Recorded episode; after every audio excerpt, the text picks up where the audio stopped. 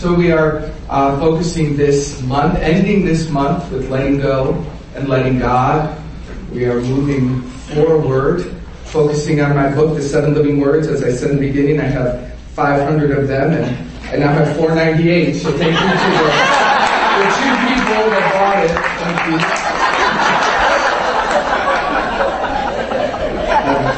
Kidding. Wasn't that a wonderful poem? I love that reading. By the way, I know many will want it. All you need to do is become a fan on the Bodhi Facebook page, and it will be posted there. So you can find it there on the Facebook page. We've been focusing on the seven last words that Jesus says on the cross leading up to uh, our Easter celebration. And we here at Bodhi are, we, we are, by the way, a Christian organization. We honor all paths. We hold Jesus as a master teacher. Some would say an avatar, an enlightened being who came here awake for a purpose. The purpose that he came uh, to deliver was unconditional love and forgiveness. So that is the consciousness that he brought to the world. And everything that he did, all that he talked about was in service to this awakening of love and divine forgiveness. The seven living words, the seven uh, last words that he says on the cross are actually sayings. Um, they're not actually one individual word. And I took those sayings and turned them into one individual living word because what I discovered years ago is that the seven last words that he says are actually a blueprint for transformation. They're a blueprint for letting go, releasing the past, not only the past, but releasing who you think you are, the stories that you've made up about yourself, all the craziness, the false beliefs, laying all of that down so that you can move forward, resurrect, and become the next expression of self. I say next expression of self because the truth of the matter is your being is infinite. You are a marvelous expression of the one life, and your life itself is eternal. Hard to understand in this very, very contained uh, three-dimensional experience, but the truth of the matter is that your being is forever evolving, will forever expand. You will awaken to a new expanded sense of self. You'll go, oh my God, this is magnificent. I didn't know. And then that eventually will form a container around itself. And then your process will be to move to its next expression. That is an ongoing expansion of being. Isn't that cool? You've actually come a very, very far way. You really have. To be sitting in this theater, in this consciousness, in this space and time really does imply that you have done a lot of work in your beingness that brings you here. You've forgotten most of it in service to why you're here for this particular incarnation. But nonetheless, you have done a lot of work to bring yourself to who you are today. Worth celebrating for sure.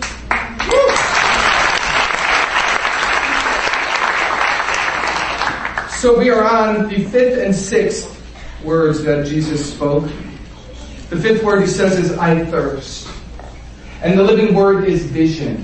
When we are in our time of becoming, when we're moving from who we were to who we will be, there comes a time when a vision starts to stir inside of us. It says in the Bible, without a vision, you shall perish. It's talking about a people, actually. Without a vision for the people, the people shall perish. It is the same truth for us. Without a vision, we become wandering nomads, just traveling through life. Well, should I go this way? Should I go that way? I don't know. This looks interesting. That looks interesting. You're pulled by the by whichever way the wind blows. Whatever new sexy thing is in the air, you go in that direction. Uh, fun to explore, but there comes a point in time where the being says, "This is a little crazy making, and we're not moving forward."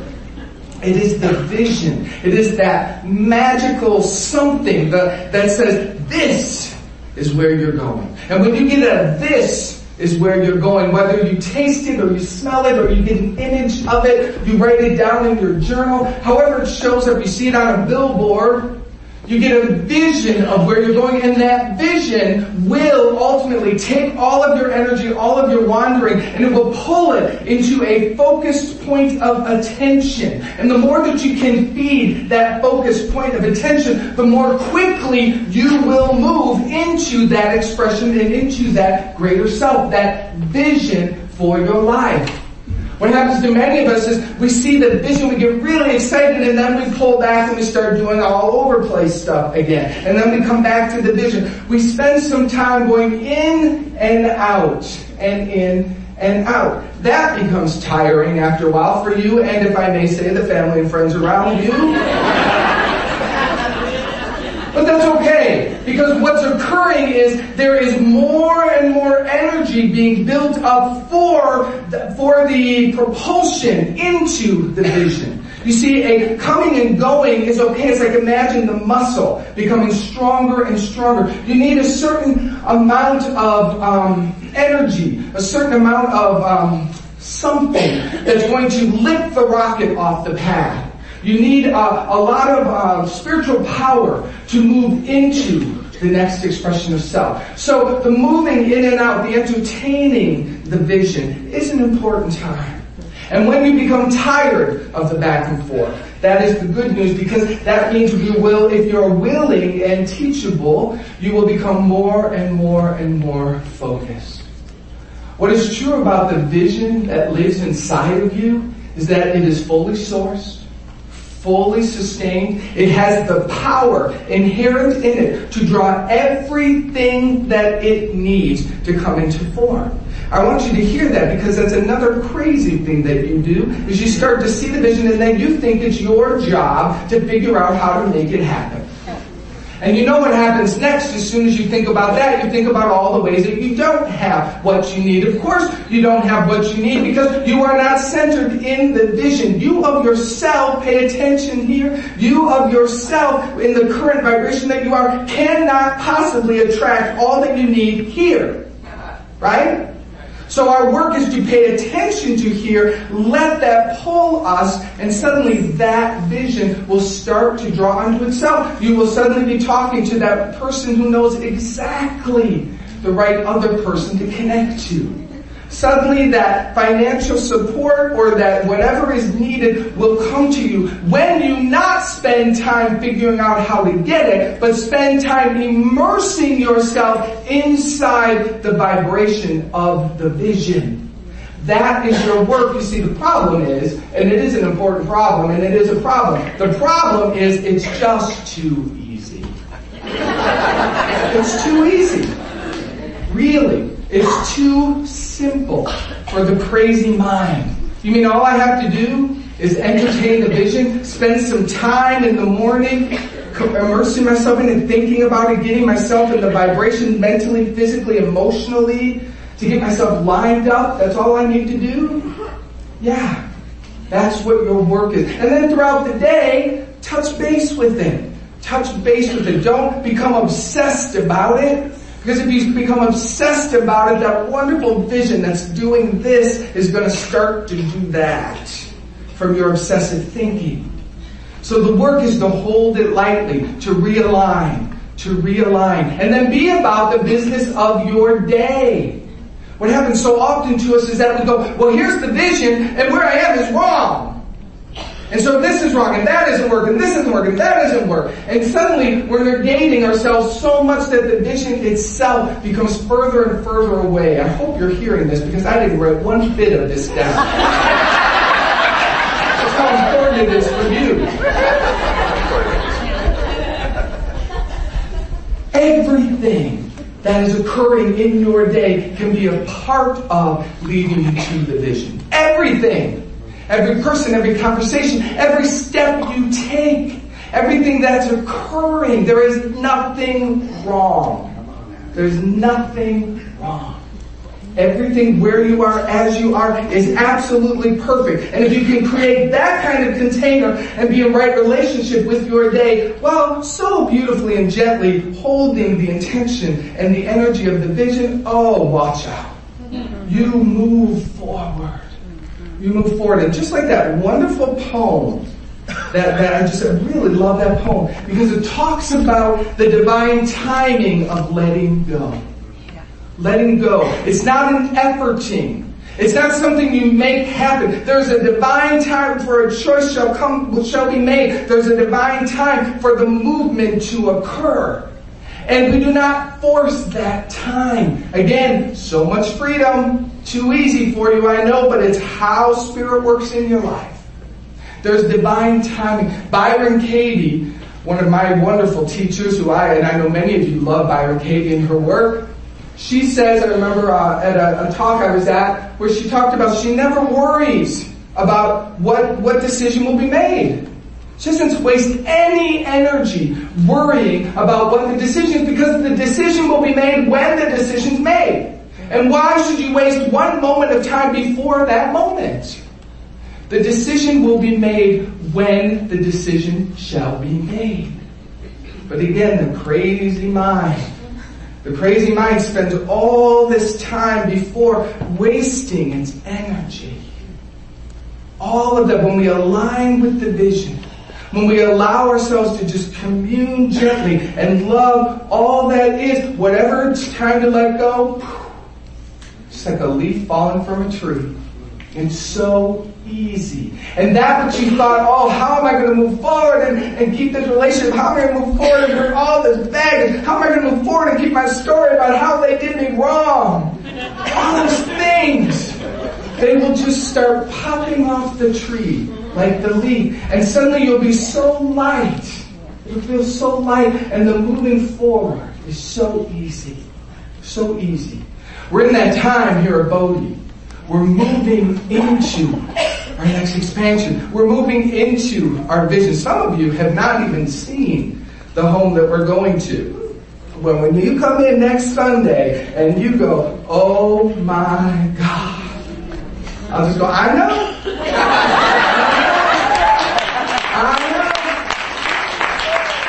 know. Been saying that for two years. Oh my God. Oh my God. We didn't know where the money was going to come from, we didn't know who was going to do what. All the stuff that goes into moving into a building, into a new space, so much bigger than what we were, what we're used to. Rehabbing an old church that called us forth to fill it with our love and get behind those walls and go, woo! More work to do here than we imagined. Isn't that true in life sometimes? You take a wall down, and you go, oh, that stinks. right? But clean it out you do, rebuilding, moving forward. This amazing, these three buildings are meeting us. The buildings are becoming their next expression. We are meeting it to come together. And I've said this before, I'll say it a few more times. Why is it a church? Well, because a lot of people in here got stuff around church and you called it forth so you could have a healing around church. When you walk in and you see what we've done, you see the brilliance of Micah's hand and Randy's hand and Stefan's hand and Crystal's hand and all of the workers that have transformed it, you will know that it feels like a sacred space. That's what it is. It is a sacred space and the old energy will dissolve from that building. The old energy will dissolve from your building and we will move into a new vision. There's something magnificent that shall occur through this thing called Bodhi. Something brilliant, a whole new vision is coming to life and you're a part of it. You get to be a part of that. And it's not that you're only giving to that thing, that thing shall multiply its blessings and pour them upon you. You shall be blessed in ways that you cannot imagine by stepping forward with the community into this new vision. The next word, the sixth word, he says, it is finished. It is finished. It comes after vision. So you feel the pull of the vision. And as the vision pulls you forward, you become aware of that which is holding you back. And it is through the power of your word that you declare it is finished. You are the maker of your reality. Your word is your wand, as we say here. And your declaration from the center of your being, this is done. This is done. It is finished. This old story is done. The brokenness is over, done. It is finished. I declare it as so. And in that declaration, if the entire universe goes, whoa, and aligns itself with your word. With your word. Now there's a little something funky that might happen to you that is important for you to pay attention to because it may occur. You say it's finished and you feel good. Good. And wake up the next morning and there it is! and you go, this doesn't work. then Mark Anthony Lord sent him an email.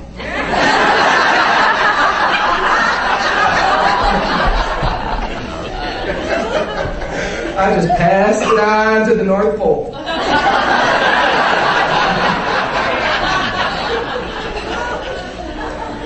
When we declare it's finished, power of your word, power of your energy field comes into alignment. The world of form takes some time to get caught up.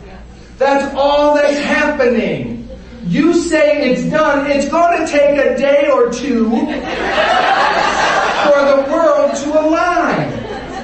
It's going to take a bit of time, a day or two. Wouldn't that be nice? Sometimes a year or two. I'm not kidding on that. A year or two or three or four. When you say it is finished, the world of form must align because it's dense. It's dense. And from thought to feeling to belief into form, it takes some time. Time is an important element. The grace of God is inherent in that time. If you said it is finished at 11 p.m., woke up at 7 in the morning, and your entire universe was realigned according to that new thought, you would be tripping. you